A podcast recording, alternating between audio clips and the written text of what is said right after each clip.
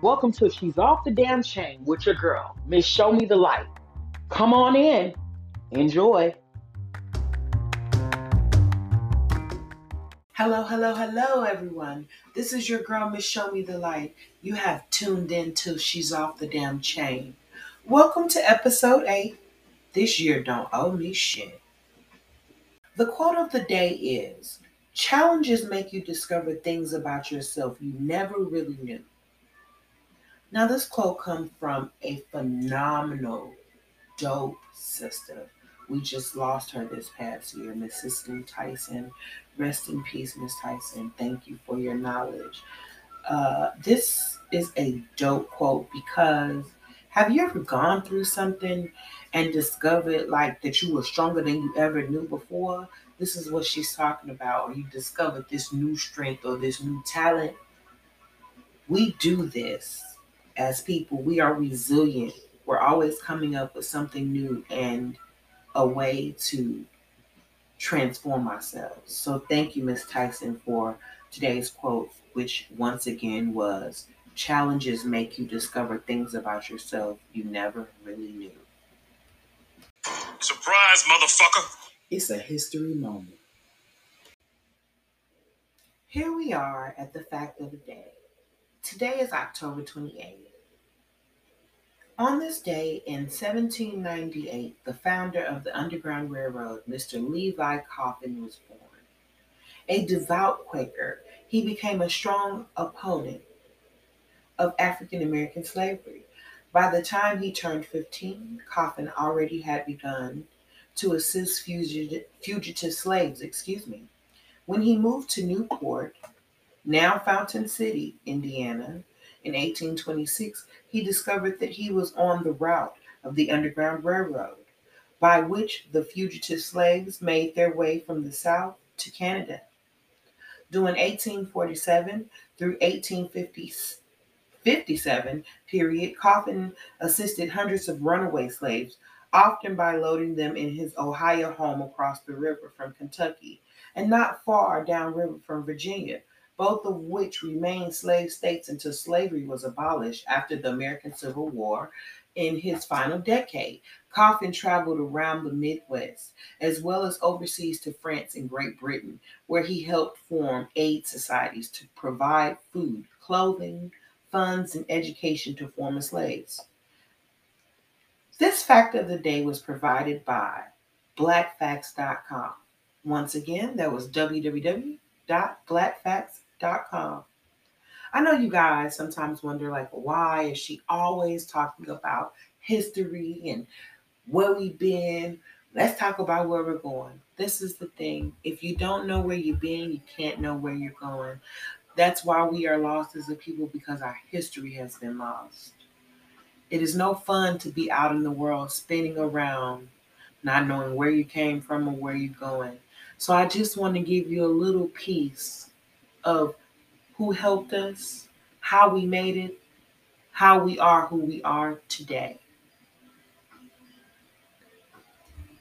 Okay, guys, so this next story, it shook me up in so many different ways. Um, I am so tired of hearing this story remixed every decade or so. I just want to preface y'all to kind of get y'all ready for what you're going to hear. So here we go. Alec Baldwin didn't know the gun was hot. Oh shit! Oh shit! Oh shit! Did they just say what I think they said? Alec Baldwin is seemingly declaring his innocence in the accident that killed Halyna Hutchins by pointing out he was told it was a cold gun when it was actually loaded with a live round. Baldwin retweeted an article Wednesday night about the most recent search warrant filed in the death investigation. The NYT story headlined Gun handed to Alec Baldwin was not thoroughly checked, focused on the documents TMZ was first told you about, which highlights several safety failures. In the affidavit filed Wednesday, Assistant Director Dave Halls admitted to the cops he had not thoroughly checked the weapon for live rounds before handing it to Baldwin. When Alec hasn't said anything publicly since his first tweet the day after Hutchins was killed, his actions on social, social media speaks volumes, excuse me. Retweeting multiple articles saying he was told the weapon was safe. Head armorer Hannah Gutierrez Reed told authorities prior to the scene and during the movie's lunch break, the gun was locked in a safe and very few people had access to it. The question remains how did live ammo not only get on set, but into the gun's chamber? TMZ spoke with several people from the set who told them outside of filming, the gun was sometimes used for recreational use and target practice. Both the Santa Fe Sheriff's County Office and District Attorney held a press conference Wednesday where they said charges are technically still on the table for everyone involved. They also said they'll be looking into the history of Halls and Gutierrez Reed in determining if any negligence took place. This story was provided by TMZ. Now it's time for somebody to ring the buzzer on this shit. Okay, so check this out. Alec Baldwin shoots this girl, Halyna Hutchins, on a scene of a movie with a real gun that was supposed to be loaded with movie set bullets or whatever, but is loaded with real bullets because it's sometimes used as a live round gun for target practice. Now, didn't some shit like this happen to Bruce Lee or somebody back in the day? I don't know what they're trying to do, but I mean, at least come up with a new storyline. I'm really ringing the buzzer on this shit. We'll be right back after this commercial.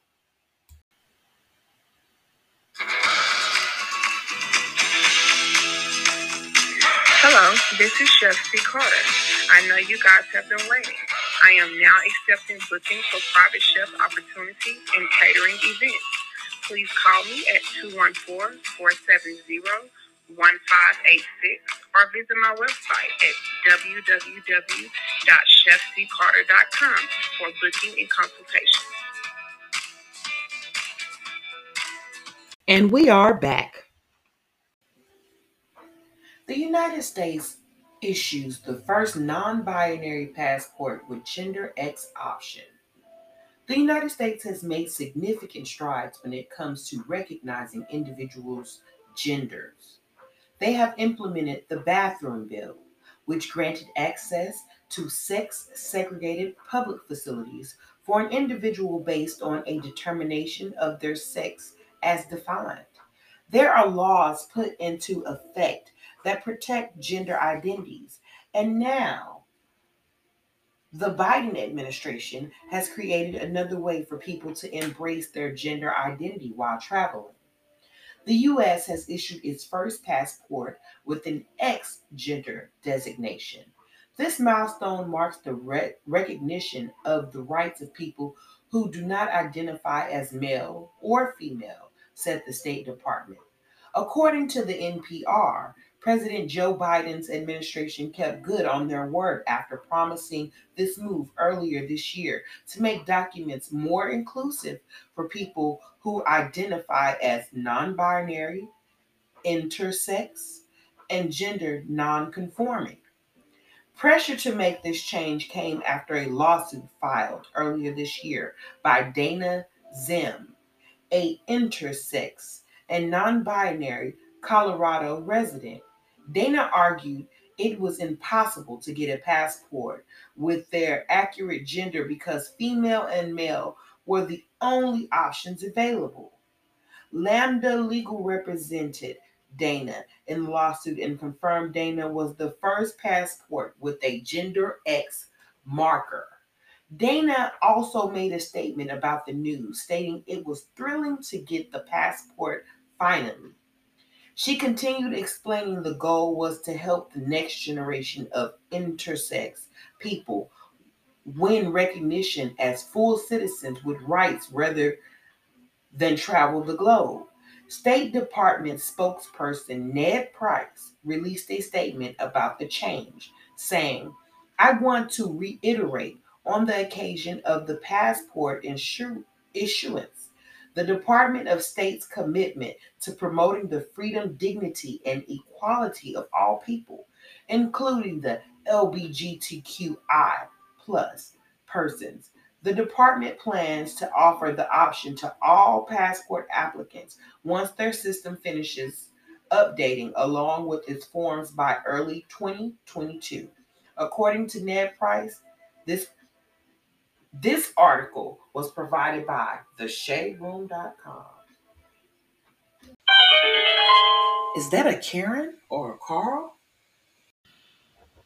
You're taking my my property. Well, you know, there's been a lot of comings and goings of UPS trucks in this neighborhood. What about what about a about lot that? of packages coming So? to this house particular. Well, something's going on in there. Something's So- going on so in it's- there. it's So Amazon- I'm taking the package. It's my Amazon I'm, wish sir, list. I'm taking the package. No, you're not taking No, my I package. am. That's no, my stuff. me. Excuse me. Excuse me. Ow! Oh my God! You killed me. I did not You kill you. You're fine. You, Oh you sprayed me with.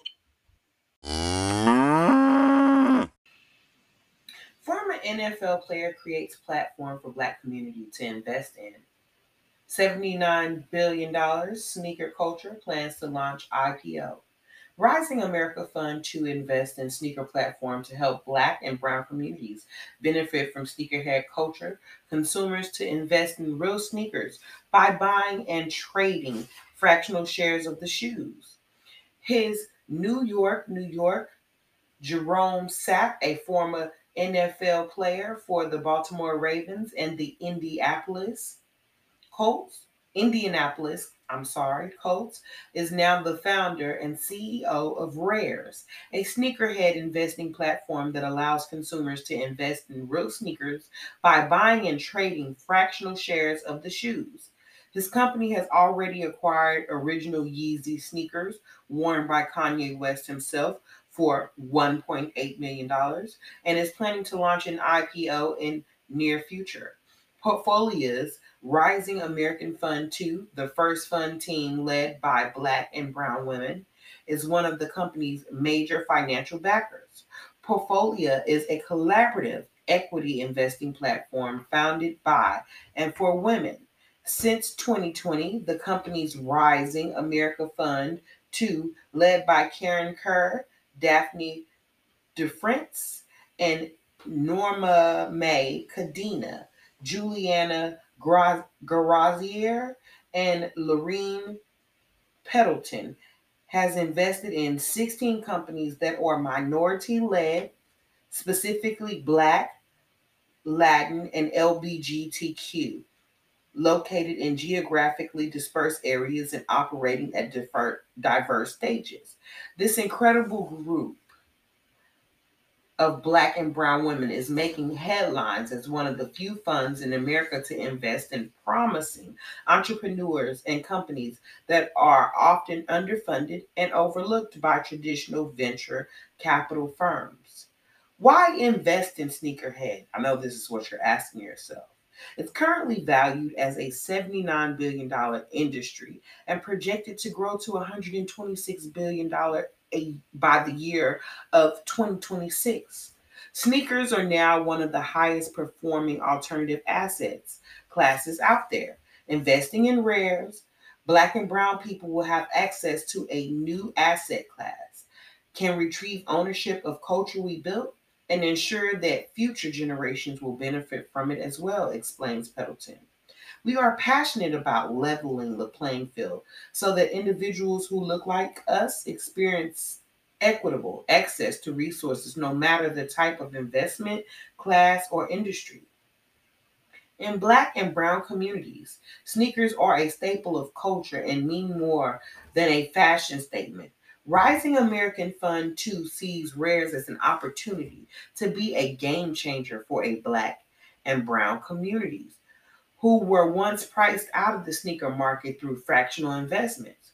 Rares will also launch Rares University to teach financial literacy and bring a culture of investing to Black and Brown communities. Being candid and completely honest, receiving this investment from the portfolio Rising America Fund 1 and 2 has meant the absolute world to me personally, says Rares funder and CEO Jerome Sapp. My heroes growing up were my grandmother and mother, two strong, intelligent, insightful women. To have Lorene and the strong, brilliant women of the Rising America Fund 1 and 2 believe in the concept of rares and make an investment in my team and me allows me to feel the spirit of my late grandmother watching over me, letting me know that I'm in good hands at SAPS. My insatiable desire to lead the Rares team to success has only gotten stronger because of this investment. Learn more about Rares at www.rares.io. Once again, that was www.rares.io. You can learn more about Portfolia at www Portfolia, P O R T F O L I A dot co. For press inquiries, contact Xina Elin at Xina, which is X I N A at X I N A A P R dot com, or you can give her a call at 703 785 4385.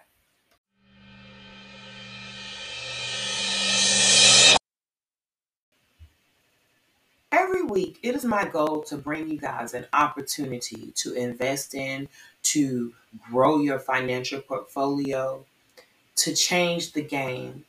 Every day, there is a new Black person standing up, creating something new and something beautiful. And when we're allowed the opportunity to get in on the ground floor, we should start to take it because for far too long we have been priced out of the market and these opportunities have never been available. So I would like to say thank you for my strong brothers and sisters for standing up, using your voices, using your platform to give others that would usually not have the opportunity a chance. Thank you so much. We'll be right back after this commercial. And we are back. Meet the couple whose app helps track racial incidents and finds missing Black people.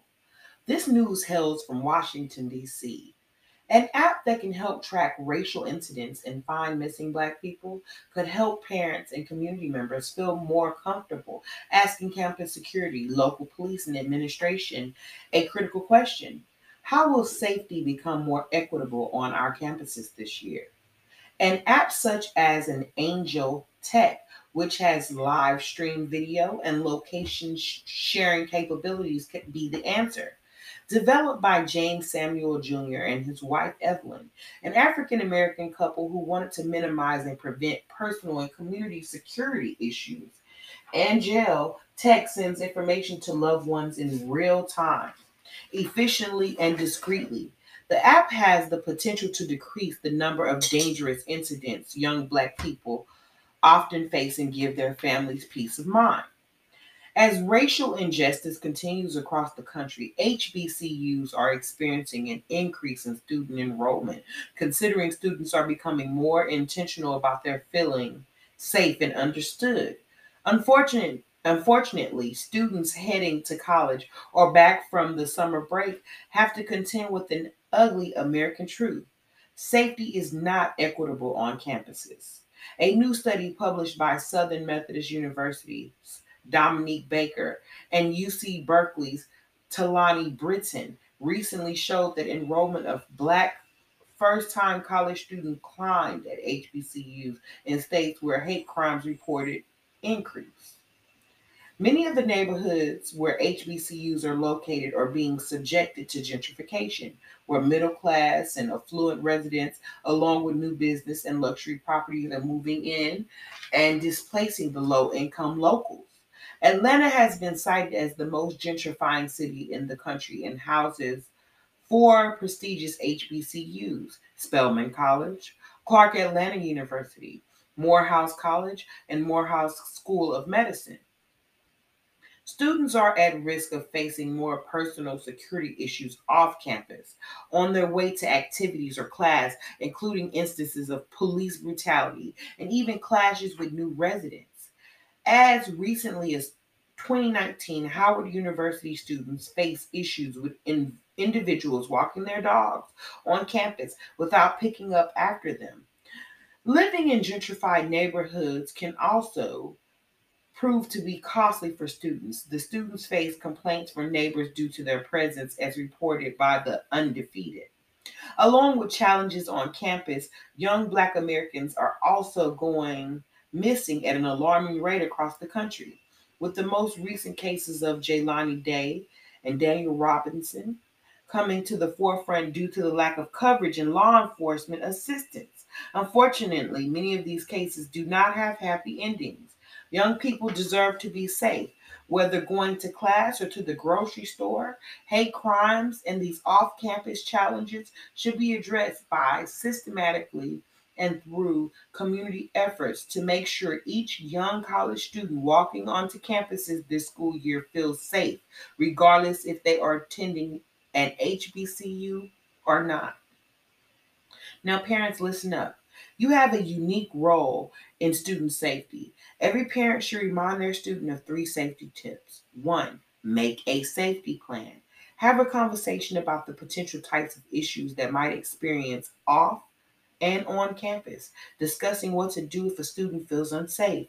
Ensure they understand the community safety resources available to them and when to leverage each. Two, the power of video. This year, the world saw the power of video to capture the unbiased record of events necessary to bring about accountability and minister justice in the murder of George Floyd by Derek Chauvin. Recording and live stream video when a student feels unsafe is an essential way to both scare off offenders and increase the potential for accountability. An app such as Angel Tech, which turns any smartphone into a body cam, would be useful in such situations. Number three, the importance of sharing location. Saying to a child, text me when you get there is outdated behavior. Leverage technology to share real time locations with family and friends. Somehow should always know where the student is so they can be there to help or call for help if the student is in danger. Learn more about and or download the app with www.anjel.live. Again, that's www.anjel.live. Be sure to watch James Samuel Jr.'s interview on The Roland Martin Show. And for press inquiries, contact Xina P. Elin at 703 785 4358 or at Xina at xinaapr.com. This news comes straight from blacknews.com.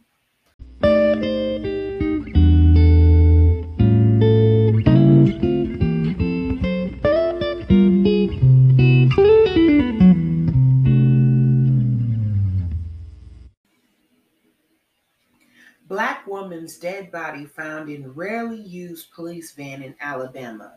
This is nationwide news, guys. Christina Nance, a 29 year old black woman from Huntsville, Alabama, was found lifeless inside a prisoner transport van parked in a police parking lot nearly a week after she had gone missing. Her family is seeking answers why it took so long for the police to find her. A preliminary autopsy recorded no foul play or bodily trauma, officials say. The cause of death has yet to be released.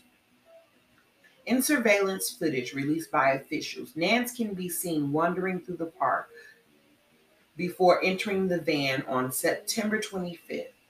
For the following three days, there appeared to be movements inside the van. The last movement recorded was when she opened the van's windows on September 28th, McCarver said. McCarver said the van was designed for inmate transport. which means there is no way to open the doors from the inside once they are closed. However, the department policy requires all police vehicles to always be locked. It is an accountability issue on our part, the deputy chief said, according to the Washington Post. That sound that should not have happened. And now we have to look at that. And we have to make sure that we have things in place so this does not happen again. McCarver then added that the van's window was were easily to open and were actually open when she was found. But she did not appear to call for help from anyone in the parking lot, which was described to be very busy. Cars go by, people walk nearby the van. McCarver said, We just wish that she would have hollered out to someone or something because unfortunately there were what we see as potential opportunities for this not to be a tragedy. And unfortunately, no one was able to realize she was in the van. Moreover, McCarver noted that Nance was known and very familiar to the department, but they simply have no idea of knowing what her state of mind was. Meanwhile, her family, who viewed the footage ahead of the media briefing, was unsatisfied with the footage, saying it had poor quality, they hired civil rights attorney Ben Crump to represent them as they seek answers about the mystery surrounding her tragic death. The video was not clear enough to indicate that that was our sister, Christina Nance, Nance's sister. Whitney Nance told WAFF. It was just very heartbreaking to know that we didn't get the clarification that we really needed and that we wanted. Okay, y'all. So let's tell the real truth about this.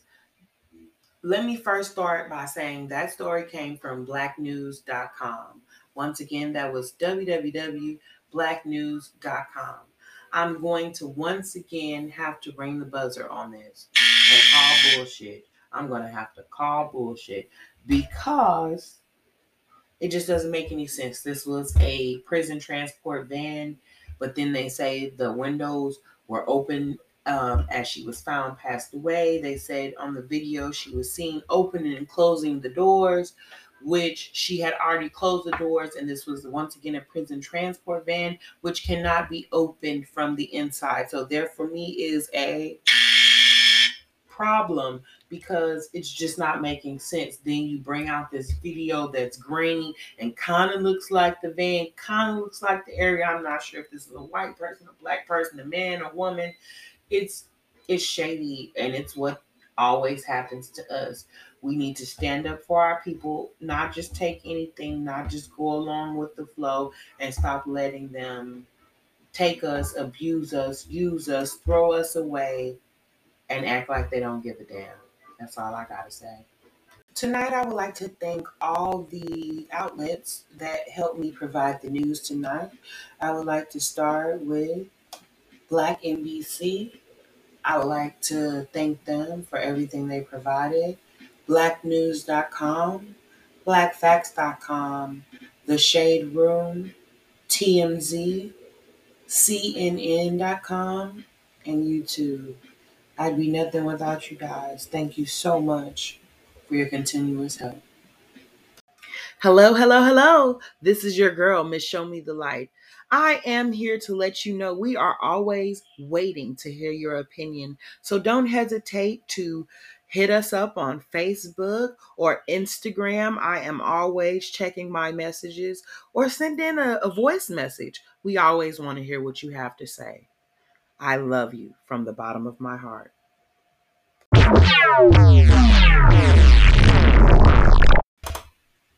Okay, y'all. So I'm calling on y'all for participation for next week's show. It's going to be the beginning of the Generational Curses series. I will be posting stuff on the social media pages for you to tap in. Send in your stories of generational curses that you know you've experienced, what you think a generational curse is, questions that you have about generational curses, and hopefully my guest will be able to help you work through some of your issues. So I'm so excited to begin this work for myself and for you guys. So make sure you tap in. Love you. Yo, this year, it don't owe me shit. COVID was hard. It brought a lot of change, but it brought a lot of blessings in disguise. So I am grateful for the change and thankful for the change. Thank you, 2021. You helped me push up, grow up, glow up, and be a better me. I'd like to leave you guys with my favorite quote Our deepest fear is not that we are inadequate, our deepest fear is that we are powerful beyond measure. It is our light, not our darkness, that most frightens us. This quote comes from Marianne Williamson, and it's the truth. It's what I live by. As Black people, we must stand up, power up, and become our real selves. Follow the light, find it. I'm trying to show you. It's your girl, Miss Show Me the Light, and I'm out this piece.